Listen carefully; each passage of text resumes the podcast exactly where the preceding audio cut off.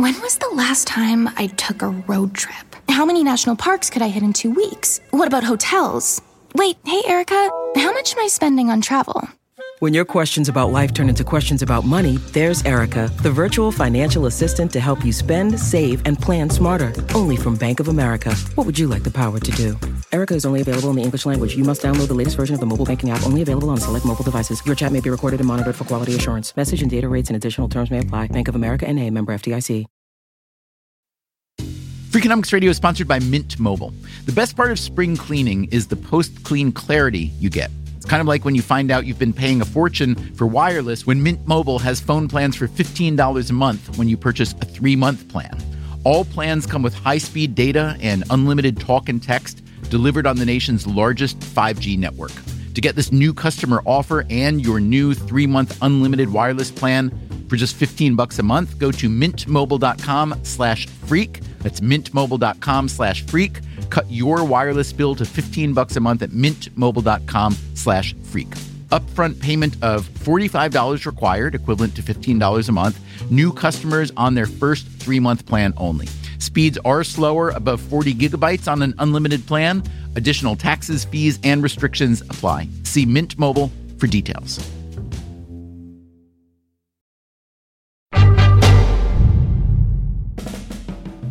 Hey there, it's Stephen Dubner. You are about to hear the third and final episode in our three part series called How to Think About AI. The guest host for this series is Adam Davidson, one of the founders of NPR's Planet Money.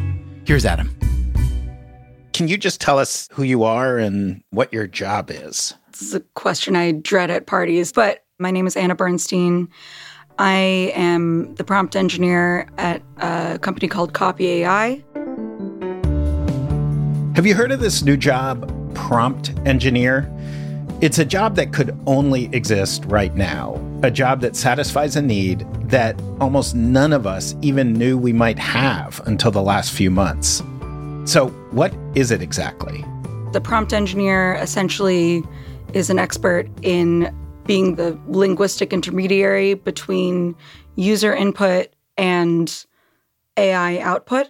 Please note how precise Anna Bernstein's language is. That is her superpower, being really, really precise about language. If you've played around with AI tools like ChatGPT or Google's Bard, you've seen it. They respond to the precise words you type in. They can't figure out a vibe or a hidden intention. Also, unless you happen to work at an AI company, you don't ever interact with the raw model itself. Whatever you type in is put through a filter, a filter that people like Bernstein design. The filter between you and the raw AI model is there for a bunch of reasons. The first is to avoid the ugly stuff. Since the AI models were all trained on an unfiltered mass of text from the internet, they can easily call up truly horrific, offensive words and ideas if left unfiltered.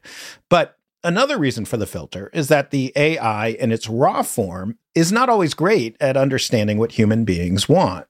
Or put another way, human beings are not always that great at telling the AI precisely what we want. We might type a quick prompt like, write some marketing copy for my new blog. The AI has no way of knowing what length you want, what audience you are targeting, what voice or writing style you're looking for. That's the kind of context Bernstein's work provides. She gives the details that most people don't think to type in. In the previous episode of our series on AI, we talked about how all new technology destroys some jobs and creates new ones, jobs nobody could have imagined. Well, prompt engineer is one of those new jobs, and most people have still never heard of it. Honestly, most of the time I would just say, I make the AI talk good, and then that would get a laugh and everyone would move on, hopefully. It's a difficult job to define. As far as you know, do you think you might be the first person to have this job? As far as I know, if someone is like, nope, I had it before that, I'm not going to fight them on it. But of who I know, yes. You are the first one I've heard of, and you are the person from whom I learned that this is a job. But I now see that it's an in demand job, right? There's a lot of listings out there for prompt engineers. Yeah, I think a lot of companies and a lot of industries are still figuring out how and whether they get a lift from prompt engineering, which is also very tied into the question of whether AI will be relevant to them at all and how it's going to be relevant to them. For a job that barely existed a few years ago, prompt engineering has become hot. I've seen dozens of prompt engineering gigs on jobs boards. Most pay more than $100,000 a year. I saw one that was more than $500,000. This is just one early example of a new job created by AI. Talk to leaders in medical research, engineering, finance, healthcare, education. Almost all the folks I speak to say roughly the same two things. AI is going to change everything and we have no idea what those changes will look like. That's what we're talking about today on the third and final episode of our series on AI here on Freakonomics Radio. What does the world look like when AI is everywhere? When AI is just assumed at your job, at school, in your personal life? How will it change the way you live? And how will you have to change?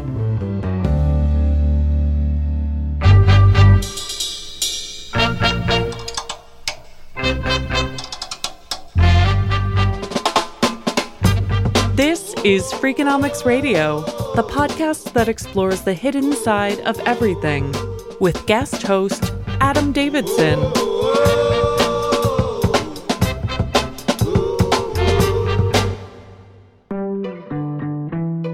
When Anna Bernstein talks about making the AI talk good, she is speaking of this new generation of AI programs called large language models, known as LLMs.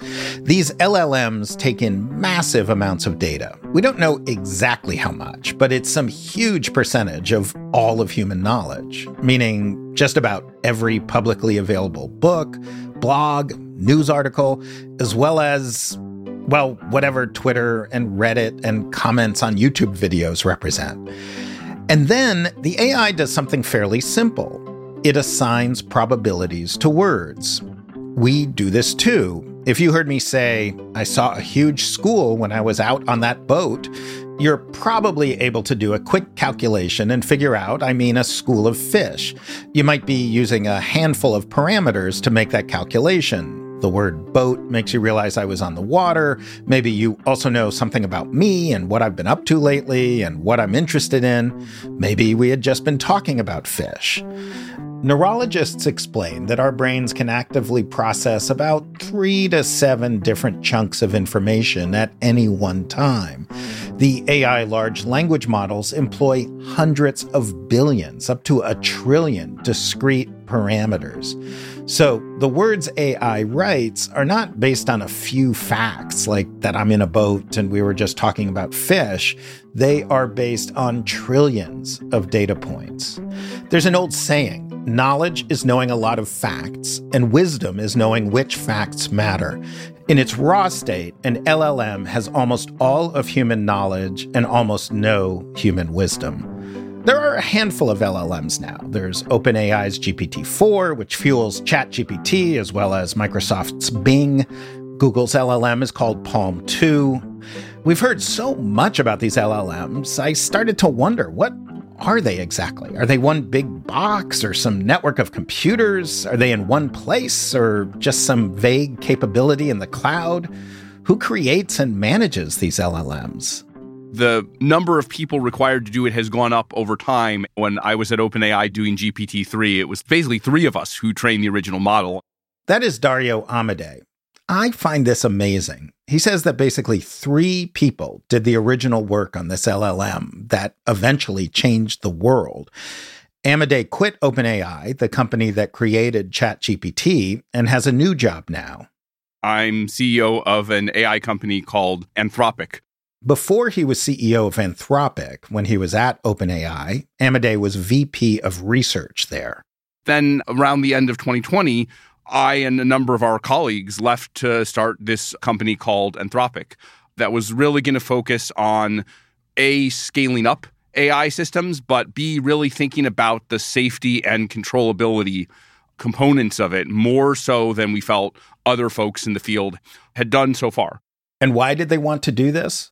things are moving very, very fast, and we want to move fast too, but we want to move fast in a way that's good. Anthropic has raised billions of dollars from venture capitalists and from Google, which owns a reported 10% of the company. Its goals are not small. It wants to win the race to be the dominant large language model in the world, surpassing OpenAI by being bigger, smarter, and more aligned with humanity. They call their LLM chatbot Claude. There are around 35 people working on it today. I asked Day, what does it take to build one of these LLMs? The first stage is actually surprisingly simple.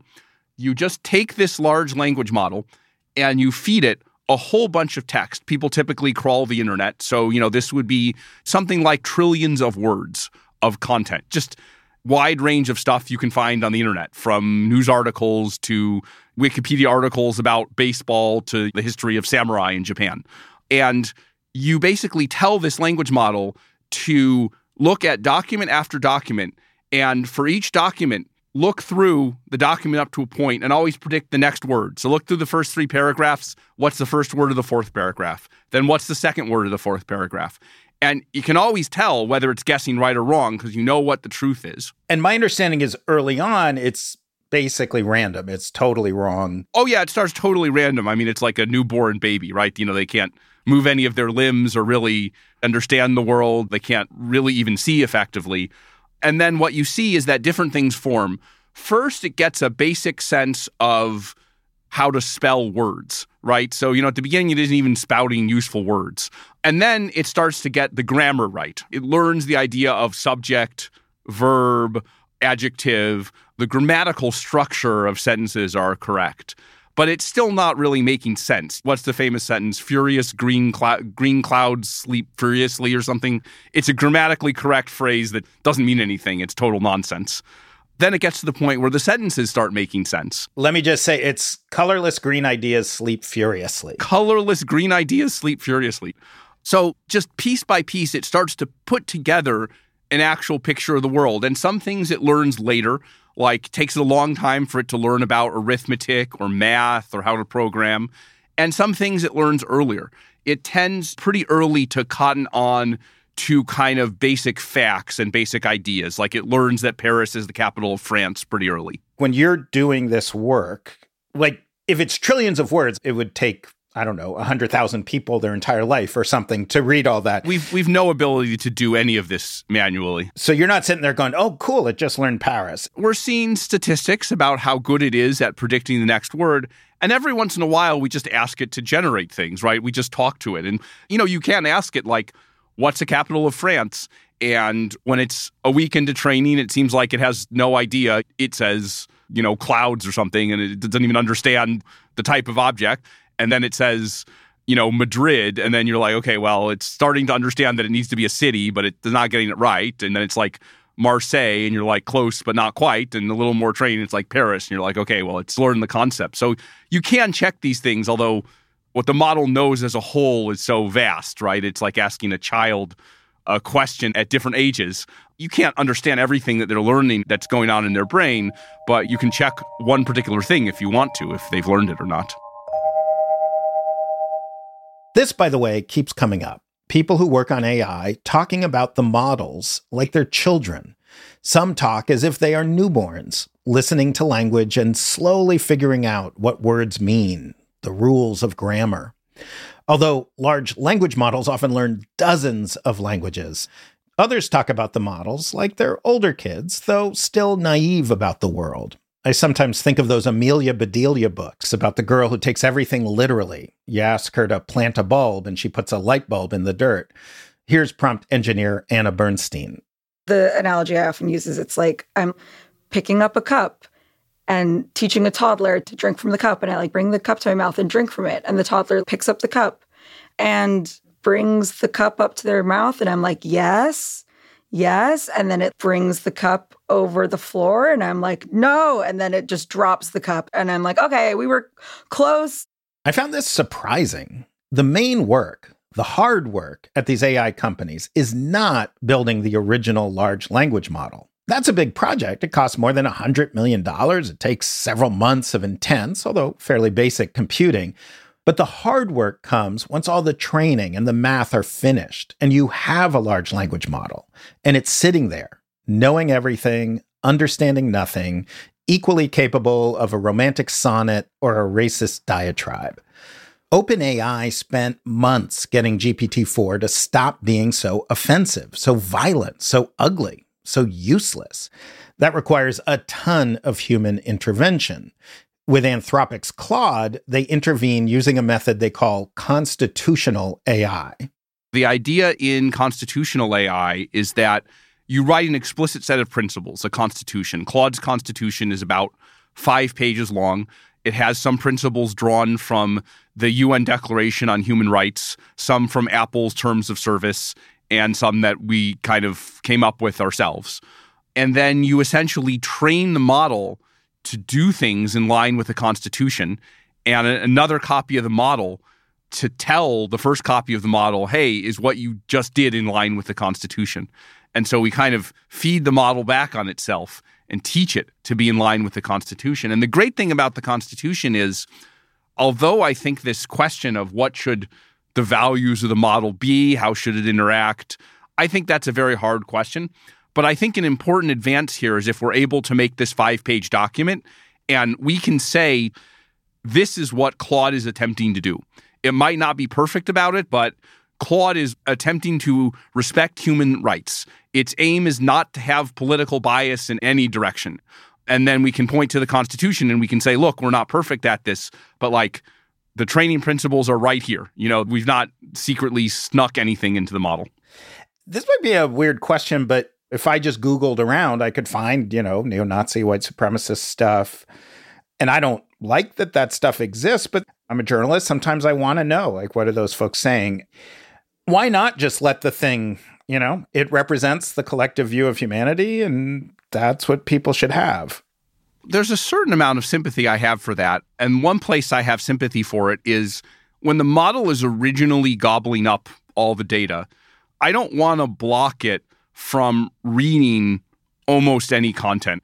My view is models, like humans, should learn about these things, but I'd want the model to use its knowledge of history, including the bad parts of history, to understand what it means to respect human rights.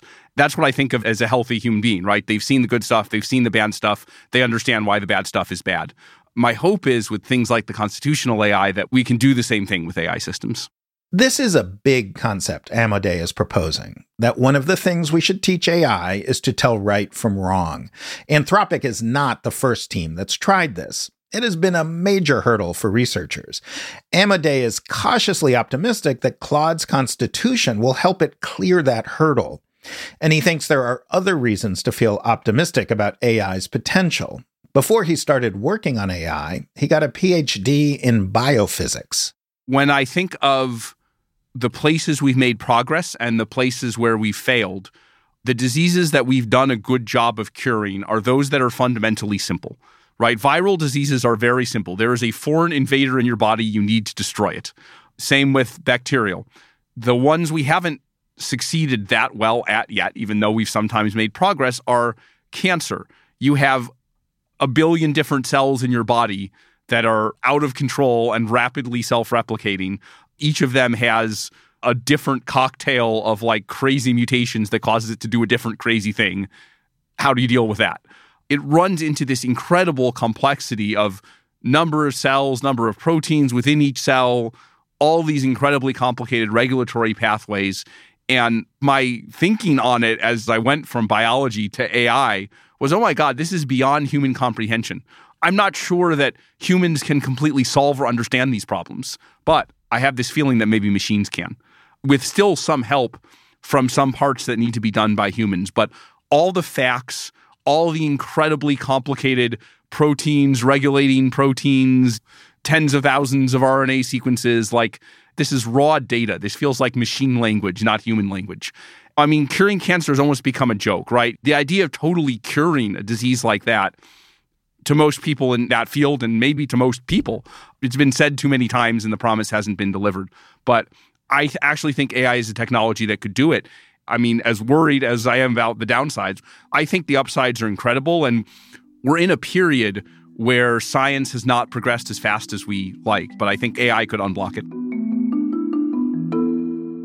But what about those downsides? Amodei testified in Congress about his fears of bad actors using AI to develop biological weapons. He points out that today it takes enormous resources, typically the resources of a state, to develop most biological weapons, which is scary enough. But what if AI puts those tools in the hands of terrorists and psychopaths? It just stands to reason that if you can do wonderful things with biology, you can also do horrible things with biology. And I'm very concerned about this. The truth is, the scary sounding stuff and the stuff you can get on Google, that's not really the stuff that makes the core experts afraid. What you should think about is there's a long process to really do something bad. I'm not going to talk about it in a public setting and a lot of th- things I don't know about even, but there are certain steps in that process where the information is really hard to get and the tasks are really hard to do. And what we looked at is is that information being implicated? And the concern is that we're getting to the beginning of where it is. We're not there yet, but two to three years is our best guess. I don't know what's going to happen, but that's our best guess for when we'll get there. That's scary. There's a lot of people with really bad ideas, and the world puts up barriers to them because they don't have knowledge and resources. And so it's hard to think how do we lower barriers for good stuff and maintain barriers for bad stuff? I think that's the hardest question. The term we use is differential technology development. How do we develop the good stuff ahead of the bad stuff? These debates are essential. Is AI good? Is it bad? How can we encourage the goodness and try to head off the worst of the badness? Recently, Anthropic, OpenAI, Microsoft, and Google announced they were forming an oversight group to self police their industry. It's called Frontier Model Forum. Amodei and other AI executives have also called for the government to develop regulations for this new technology. There's obviously an inherent tension here. Amodei says AI could be very dangerous and should be regulated. At the same time, he's running a company whose very mission is to make AI more powerful. I think of myself as someone who's trying to do the right thing, but I can't say that my company has all the right incentives here. You're kind of relying on me to go against the company's incentives, and that's true for the other companies as well. Somehow the government needs to play a watchdog or enforcement role while leveraging the expertise of the companies. And there's probably a role for nonprofit organizations too. And so there needs to be some kind of ecosystem where the strengths of each component help to ameliorate the weaknesses of the other components. How to regulate AI is a big, important issue that's in the midst of being figured out. In the meantime, AI is here. We can't stop it. A lot of us are using it, not to develop bioweapons, but to beef up our resumes, inspire ideas for a dinner party, or just to play around. So it makes sense to try to figure out what it's good at. And getting to know AI is kind of like getting to know a stranger. It takes time. I mean, at this point, I've spent, I don't want to know how many hours with these models. After the break, we'll get to know AI a little better. I'm guest host Adam Davidson, and you're listening to Freakonomics Radio.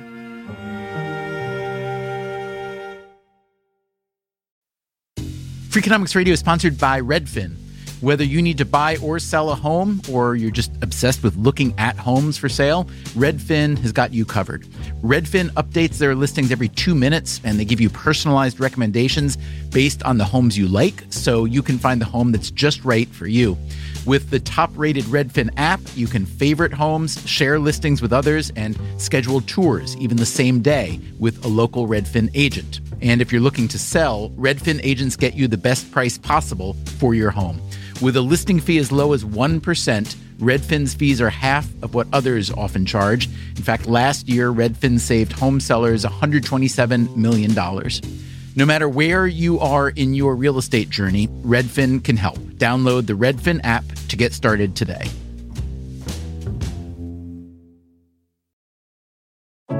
What does it mean to be rich? Maybe it's less about reaching a magic number and more about discovering the magic in life. At Edward Jones, our dedicated financial advisors are the people you can count on for financial strategies that help support a life you love. Because the key to being rich is knowing what counts. Learn more about our comprehensive approach to planning at edwardjones.com slash find your rich. Edward Jones, member SIPC. Freakonomics Radio is sponsored by Cars.com. Have you heard about the Your Garage feature on Cars.com? Here's how it works you add your car to your garage to track its market value and cash in when the time is right to sell. Track both your car's historical and projected value. When it's time to sell, easily secure an instant offer from a local dealership or sell it yourself on Cars.com. Start tracking your car's value with your garage on Cars.com.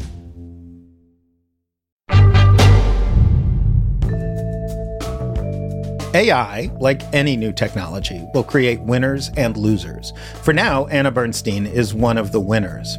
When she started this work, the job didn't have a name. She and her bosses barely knew it was a job.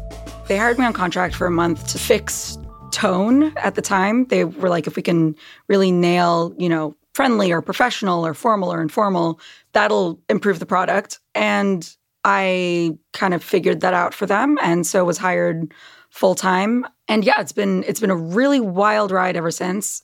I find Bernstein's experience so interesting because she's an early pioneer into this new world of large language model AI. What she has learned in copywriting will, I think, eventually apply to people in lots of other fields. After all, whatever we do with AI in biological research or aerospace technology or whatever, human beings will need to figure out how to communicate their goals to this computer brain. What Bernstein learned, and what she taught me, is that learning to talk effectively with an AI LLM requires you to spend some time thinking about how you talk to human beings.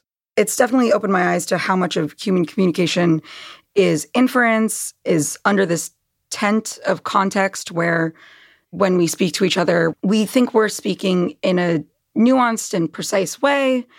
And we are, but we're doing that through relying on context cues and even in written communication. I'm not just talking about body language and tone, but that as well, but relying on the shared context with the person we're talking to, this sort of fuzziness or like slack they'll give us. And you have these models that are trained for both really, really precise and literal instruction that human beings would struggle with because they are very intricate and it's a lot of instruction at once. And at the same time, the same model is supposed to be good at this sort of fuzzier communication with people. And those two really, at times, are at odds with each other. Think of saying something like, it would be fun to get together soon to another person. That phrase could mean what it says and could be followed up by an email asking to schedule a date. But it could also mean, and maybe it's more likely to mean, that it would very much not be fun to get together soon. Maybe I'm just saying that to be polite and to get out of this awkward encounter. That's a great and sometimes very confusing aspect of language. The very same words can mean a specific, precise thing or the exact opposite. For me, at least so far, this has been a bit maddening when I use AI tools. I'm thinking of something I want them to do. I type out the words, telling it to do the thing I want, and they don't quite do what I was hoping. I look at the words I use and realize I hadn't put in enough context to guide the AI to what I want. For someone like Anna Bernstein, though, that's not maddening. That's the fun. Now, at the intersection of those two things is actually something I really enjoy, which are really, really well crafted prompts, even like simple prompts where when you get just the right wording, it does exactly what you want. If you can describe exactly what you want, it gives you exactly what you want, where you really hit the nail on the head for describing the type of copy. And that can be so powerful. My early experiences with AI were frustrating. I'd type in a prompt and get a very boring and generic response. Generate a scientifically backed meal plan to lose weight Give me a list of movies that an 11 year old boy and his parents might enjoy. These are pretty generic. I didn't tell AI what I like to eat or if I have any dietary restrictions. I didn't explain what my son is into, what I'm into, what my wife's into. If you don't tell AI, it won't know. So while it has been exposed to so much, it'll just give you a blah, middle of the road answer. The good news is that it's not hard to improve the AI results. Just be more specific, give it more context, and learn what kinds of prompts lead to better results. Anna Bernstein has a YouTube video that I found helpful. It's called Master the Art of Prompt Writing Six Tips to Writing Better Prompts, if you want to check that out. So, what's Bernstein's advice? It's going to sound really basic, but just getting the right wording, trying synonyms, trying different syntax variations on the same theme can really unlock capabilities in the AI. You can also pile synonyms on there if you're trying to like get it to use a very enthusiastic voice and just enthusiastic isn't quite enough. You can pile on like excited, hyped up, and just like use all of those at once. That has been a huge realization is that often the problem is not the AI or not just the AI. The problem is me. I haven't actually thought through wait, what do I want? You know, one thing I did is write an essay about, and then it was the subject. In my case, I'm working with a friend of mine who teaches at Harvard. He's an Assyriologist. So write a paper about ancient Assyria. And it would just be a really generic paper. He actually said it probably could have gotten like a, a B minus at Harvard. But it forced me to realize, well, what do I actually want to do?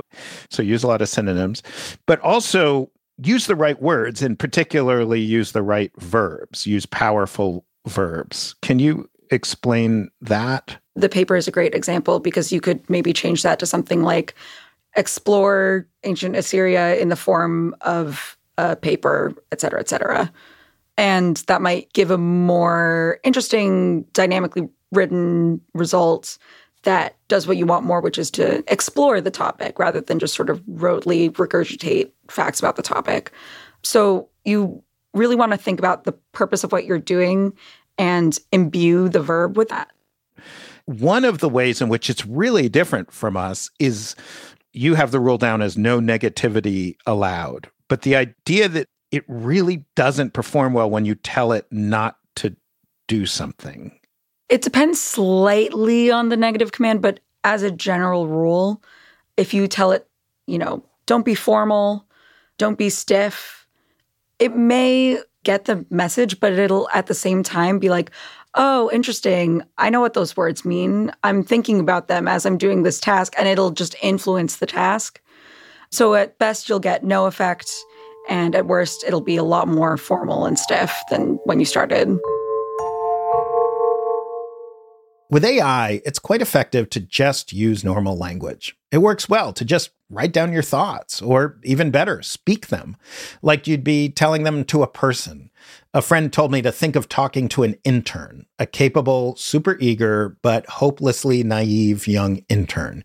Use regular language, but add as much context as you can. So don't just say, I want to go to Montreal for the weekend. Give me a list of fun things to do.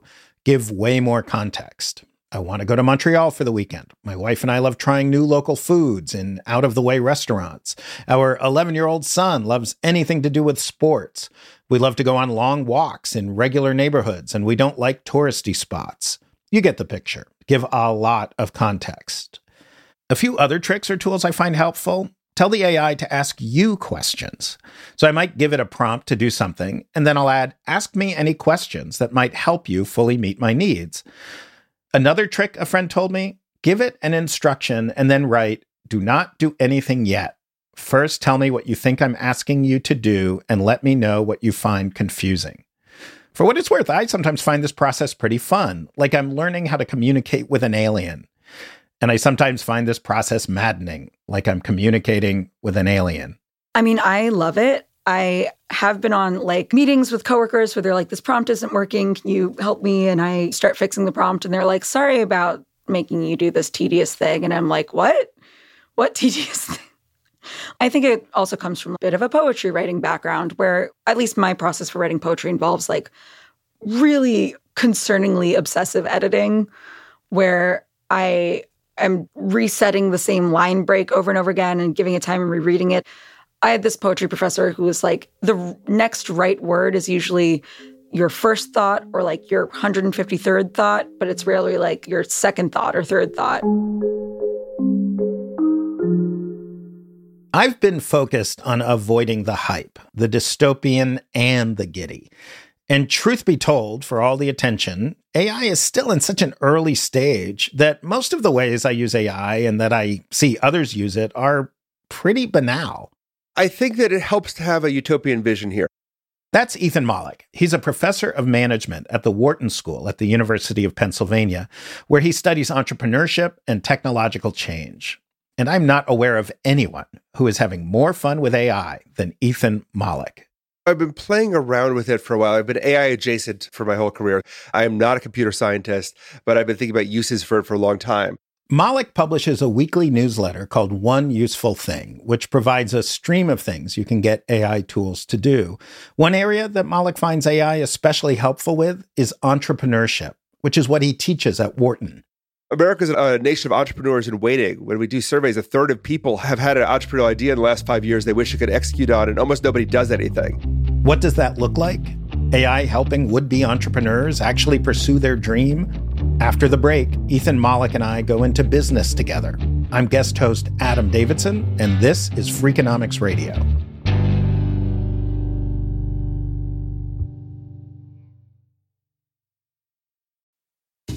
Freakonomics Radio is sponsored by Amica Insurance. Amica Insurance is all about empathy. They know your auto, home, and life insurance are more than just policies. Home insurance is about protecting the life you've built.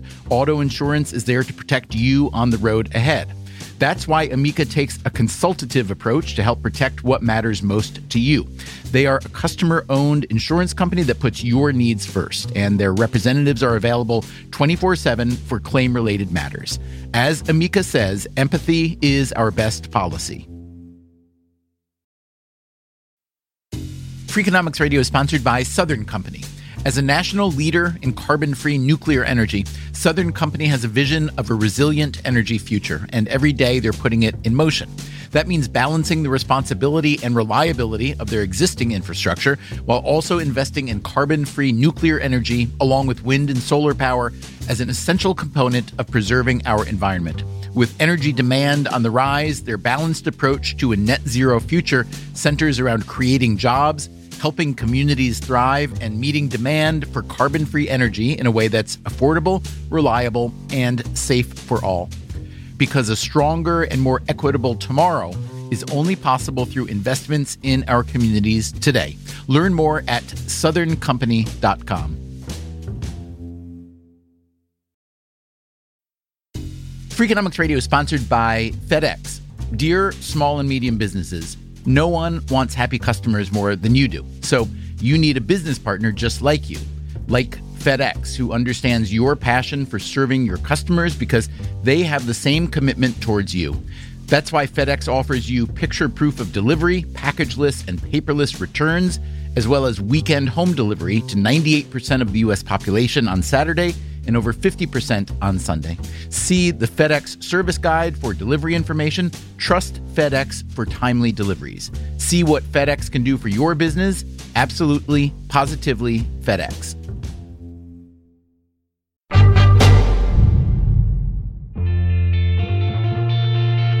I'm Adam Davidson, sitting in for Stephen Dubner on this, the final episode of our series on AI. I know for me, one of the best ways to get going on something new, a new business, a new project, a new exercise regimen, is to get a partner, a buddy who knows things I don't, who can share the journey with me. But it is really hard to find good partners. AI is a general purpose technology. It, it, screws up in some areas. You have to use it the right way. But it's really exciting to have a generalist co founder with you who can give you that little bit of advice, a little bit of encouragement, push you over the line. And that makes a big difference in people's lives. Ethan Mollick teaches entrepreneurs how to start businesses. He's at the Wharton School, one of the top business schools in the world. He also studies what leads to success and what leads to failure when people start businesses. And he says that a major barrier to success is not some fancy formula cooked up in the Ivy League. It's so much simpler. One big reason people fail is that they stop too soon. Many stop before they do anything. They have an idea and they never pursue it. Others pursue it for a while, but hit some blocks, and that's when they stop.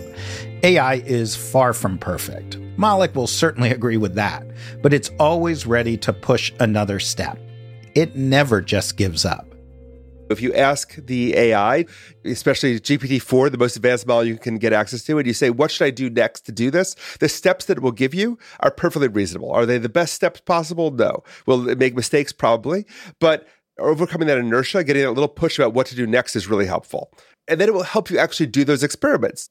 I'm forcing all my students to actually interview the AI as an actual potential customer. That's not because it's as good as interview a customer. You absolutely have to interview potential customers, but it actually gets you partway there.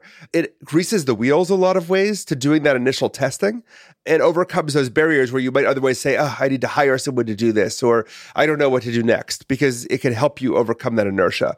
I find that really exciting. That feels really cool. If every person in the world has an entrepreneurship engine in their home. I absolutely love the phrase entrepreneurship engine because most entrepreneurship is not like big E entrepreneurship. It's not trying to launch the next Twitter. It is trying to start a small business in your town. We've all had these fantasies, right? Of opening a lovely business in our town. Here's mine. I live in a small town in Vermont. The other day, I was two towns over in Bristol, which has the perfect tiny little small town Vermont Main Street. I was with some friends eating lunch, and across the street, I saw a sign announcing that the local stationery store was for sale. I started to fantasize, telling my friends how much I would love to buy that place and turn it into my dream stationery store. I love stationery, pens and paper and stamps and the whole thing. I love fancy artisanal fountain pens, and I also love big stacks of regular old copy paper and a giant wall filled with Bic pens. But of course, it was just a silly fantasy, some idle conversation. But talking to Ethan Mollick, I started to wonder what if I had used an AI tool to flesh my idea out a bit, see if it was at all viable? So, you say you have an idea, right? But I still think ideation is its own phase because a lot of ideation is just about combining ideas together with variation. And that's something that AI does really well because it finds connection between ideas. So I might start off with I want to launch a stationery store in Vermont. Give me 20 different variations on stationery store ideas that could be uh, great. Give me 100 ideas. And then I would probably do some constrained thinking. Let's say I had unlimited money. Give me 20 ideas with unlimited money. So generally, when you prompt the AI, you want to tell it who it is, what context it's operating under. And let's slow down there for a second, because that was a real big game changer for me is that you literally just tell the AI what it is. You're not actually like magically invoking Warren Buffett when you say you're Warren Buffett. What you're doing is putting it in a context, right? Because it's absorbed all of sort of human knowledge, right? So, what context is it operating in? Who's its audience?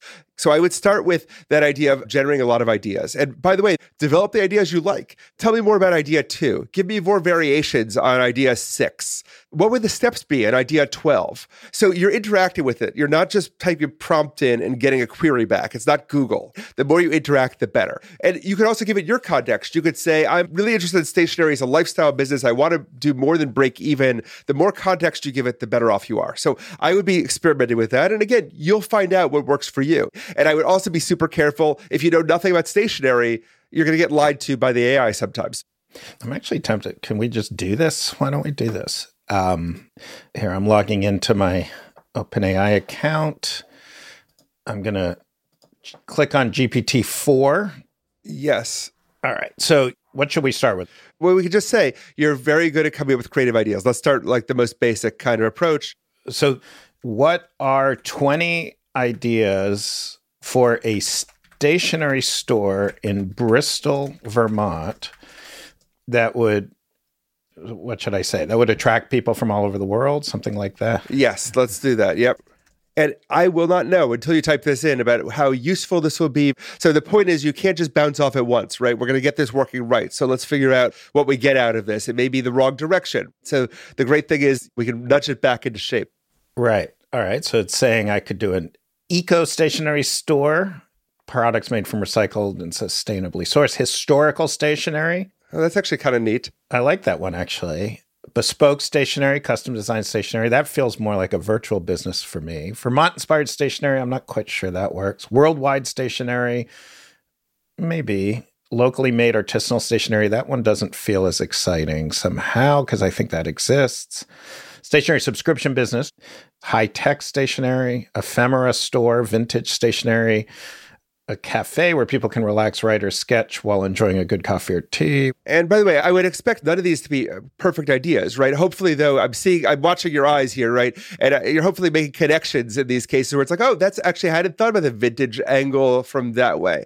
It surprised me to see just how fun and useful this process that Mollick calls constrained ideation could be, even when the ideas were silly or terrible. It got my brain working in new ways, thinking new thoughts. And since the AI tools are so fast and easy, you can zoom in to explore the most ridiculous ideas. Let's do something that's like stationery that would be useful to astronauts or something like that. Right. Got you. Okay. So let's see. Astronomy themed stationery. Yeah. Stargazing, space tech accessories. I would definitely drive a few hours for space tech accessory store, but I'm both a stationery nerd and a space nerd. So it's got me in two ways astronaut memoirs and notebooks, spacecraft blueprints, glow in the dark. All right. I'm liking like the theme, but I'm not seeing why that would be in Bristol, Vermont. Absolutely. But, you know, it's costless, right? So the other thing we don't quite realize is like you just completed idea generation session in the minute and a half we're talking, right? This would have been a whole process before. There's no reason not to throw 50 constraints at the system. And you spend a half hour and you'll have a list of ideas that you're super interested in. And again, dig into anything. Like, oh, give me five variations on that one. Yeah, give me five variations on a stationery store that sells historic stationery. And it's just immediately jumping in, right? Ancient scripts stationery store. It gets kind of obsessive, right? Like you're like, ooh, I could keep getting it to generate stuff. Like my mind is spinning now. Like I've got ideas for a stationery store to compete with yours one town over because this sounds great. This was starting to get fun. Now, I don't want to open a space themed stationery store. That's not the point. The point is that constrained ideation can get your brain open to all sorts of possibilities. I actually started to give that historical ancient stationery idea some serious thought. I'm so fascinated by old ways of writing. I would love a place where I could buy clay and a stylus to practice cuneiform writing, get some vellum and dip pens, or some real papyrus. I was just reading how in the ancient Middle East, some people wrote by scratching into pliable lead. Is it just me, or would you love to go to a store that had all of that? And with Mollick's guidance, before long, I had a halfway decent business plan and market research proposal.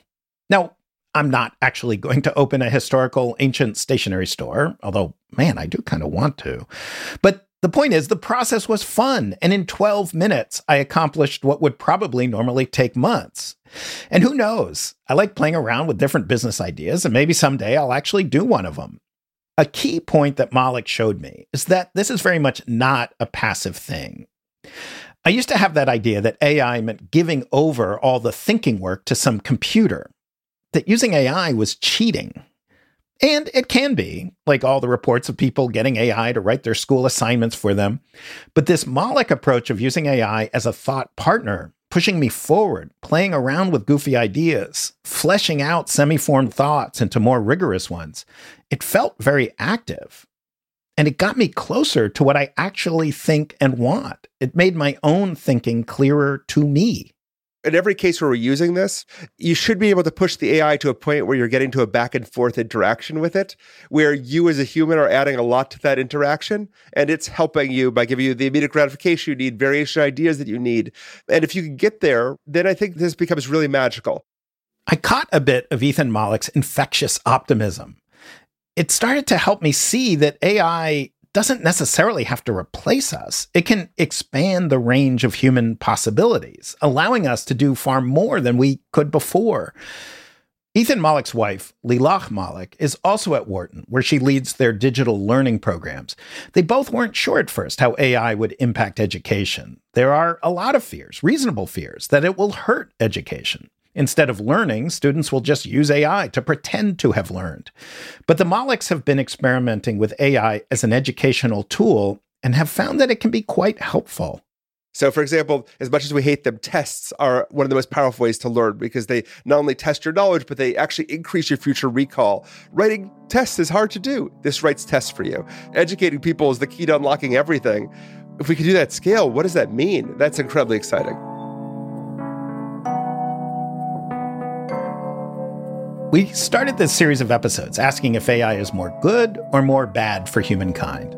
We've made clear throughout that nobody really knows. This thing is so new, so weird, so fast changing that any prediction at all in any direction is quickly overtaken by a surprising reality. So, I'm not going to predict the future. I do think we can say some things with some confidence about right now, and here they are. Number one, the current iteration of AI is not worthy of the hype we've seen. It's a tool. Yes, it's a big deal, pay attention to it, but it's nowhere near mature. Two, the future of our lives with AI is not yet written. Whether it makes life unbalanced better or worse for most of us is up to us. It will be how human beings use AI, set the rules for AI that will determine its impact. Three, AI will almost certainly transform your job and your company and your entire industry. You will probably still have a job if you have one now. You'll be doing work, but it will be done differently. And in some ways better, and in some ways worse. And four, this is my one recommendation don't sit it out, get to know it. You can hate it, you can love it, you can have all sorts of mixed feelings, but the more you understand it, the better prepared you'll be. Just as I was finishing this episode, a friend told me about something that had just happened to him. My friend was in India because his mother in law was in the hospital, 84 years old, on a ventilator. The doctor said she would pass within a day or so. Her husband, who is 92, was distraught for all the obvious reasons, but for another one too. He wanted to tell her how much she had meant to him, how wonderful their 60 plus years of life together had been, but he didn't know how to say that in words. As it happens, his granddaughter, my friend's daughter, works in AI. She guided her grandfather through some AI prompts, asked her grandfather some questions, and entered them into ChatGPT. It produced a poem, a long poem, he said it perfectly captured his feelings about his wife, and that on his own, he never would have been able to come up with the right words. He sat next to her, reading the poem line by line. She died soon after, and he said it allows him to know he told her everything. I want to thank you for listening. It has been so fun to work on this show, a show I've loved for as long as it's been around. Thank you for letting me sit in for Stephen, who will be back next week.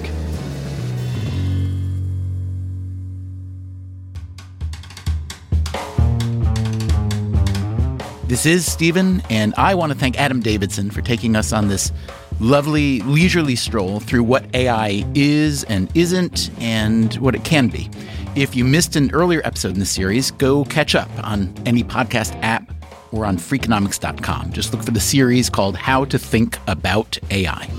Coming up next time on the show, the union that represents NFL players recently conducted their first ever survey about workplace conditions. I would never have thought to ask, Are there rats in your locker room?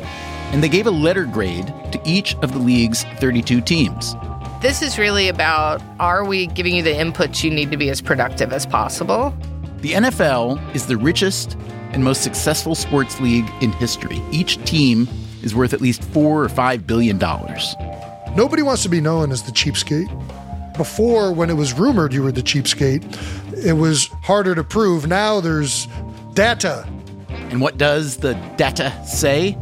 That's next time on the show. Until then, take care of yourself, and if you can, someone else too. Freakonomics Radio is produced by Stitcher and Renbud Radio. You can find our entire archive on any podcast app or at freakonomics.com, where we also publish transcripts and show notes. This series was produced by Julie Kanfer and mixed by Eleanor Osborne, Greg Rippin, Jasmine Klinger, and Jeremy Johnston. We also had help this week from Daniel Moritz Rabson. Our staff also includes Alina Kullman, Daria Klenert, Elsa Hernandez, Gabriel Roth, Lyric Bowditch, Morgan Levy, Neil Carruth, Rebecca Lee Douglas, Ryan Kelly, Sarah Lilly, and Zach Lipinski. Our theme song is Mr. Fortune by the Hitchhikers. The rest of our music is composed by Luis Guerra. As always, thank you for listening. I don't know that ChatGPT would ever tell me. By the way, don't do this. This is a dumb idea.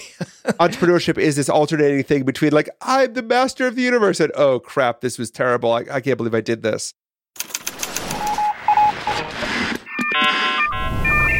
The Freakonomics Radio Network, the hidden side of everything. Stitcher. Is there such a thing as a traveler? Not a Delta. Because we know on one flight, Mike in 8C prefers reality TV to reality. So we provide more than 1,000 hours of in flight entertainment. While on the flight after, 8C is occupied by Jen, whose favorite snack is tea. That's why we provide fast, free Delta Sync Wi Fi available for SkyMiles members, because at Delta, we know. Refill? Everyone flies their own way. Delta, keep climbing. Free Wi Fi available on most domestic flights. Terms of use apply. Justin and so good. Thousands of summer deals at your Nordstrom Rack store. Save up to 60% on new arrivals from Vince, Rag & Bone, Adidas, Joe's, Marc Jacobs, and more. Great brands, great prices every day at Nordstrom Rack. But hurry for first dibs. Get your summer favorites up to 60% off at Nordstrom Rack today. Great brands, great prices. That's why you rack. One, two, three, four. Those are numbers. But you already knew that. If you want to know what number you're going to pay each month for your car, use Kelley Blue Book My Wallet on Auto Trader. They're really good at numbers. Auto Trader.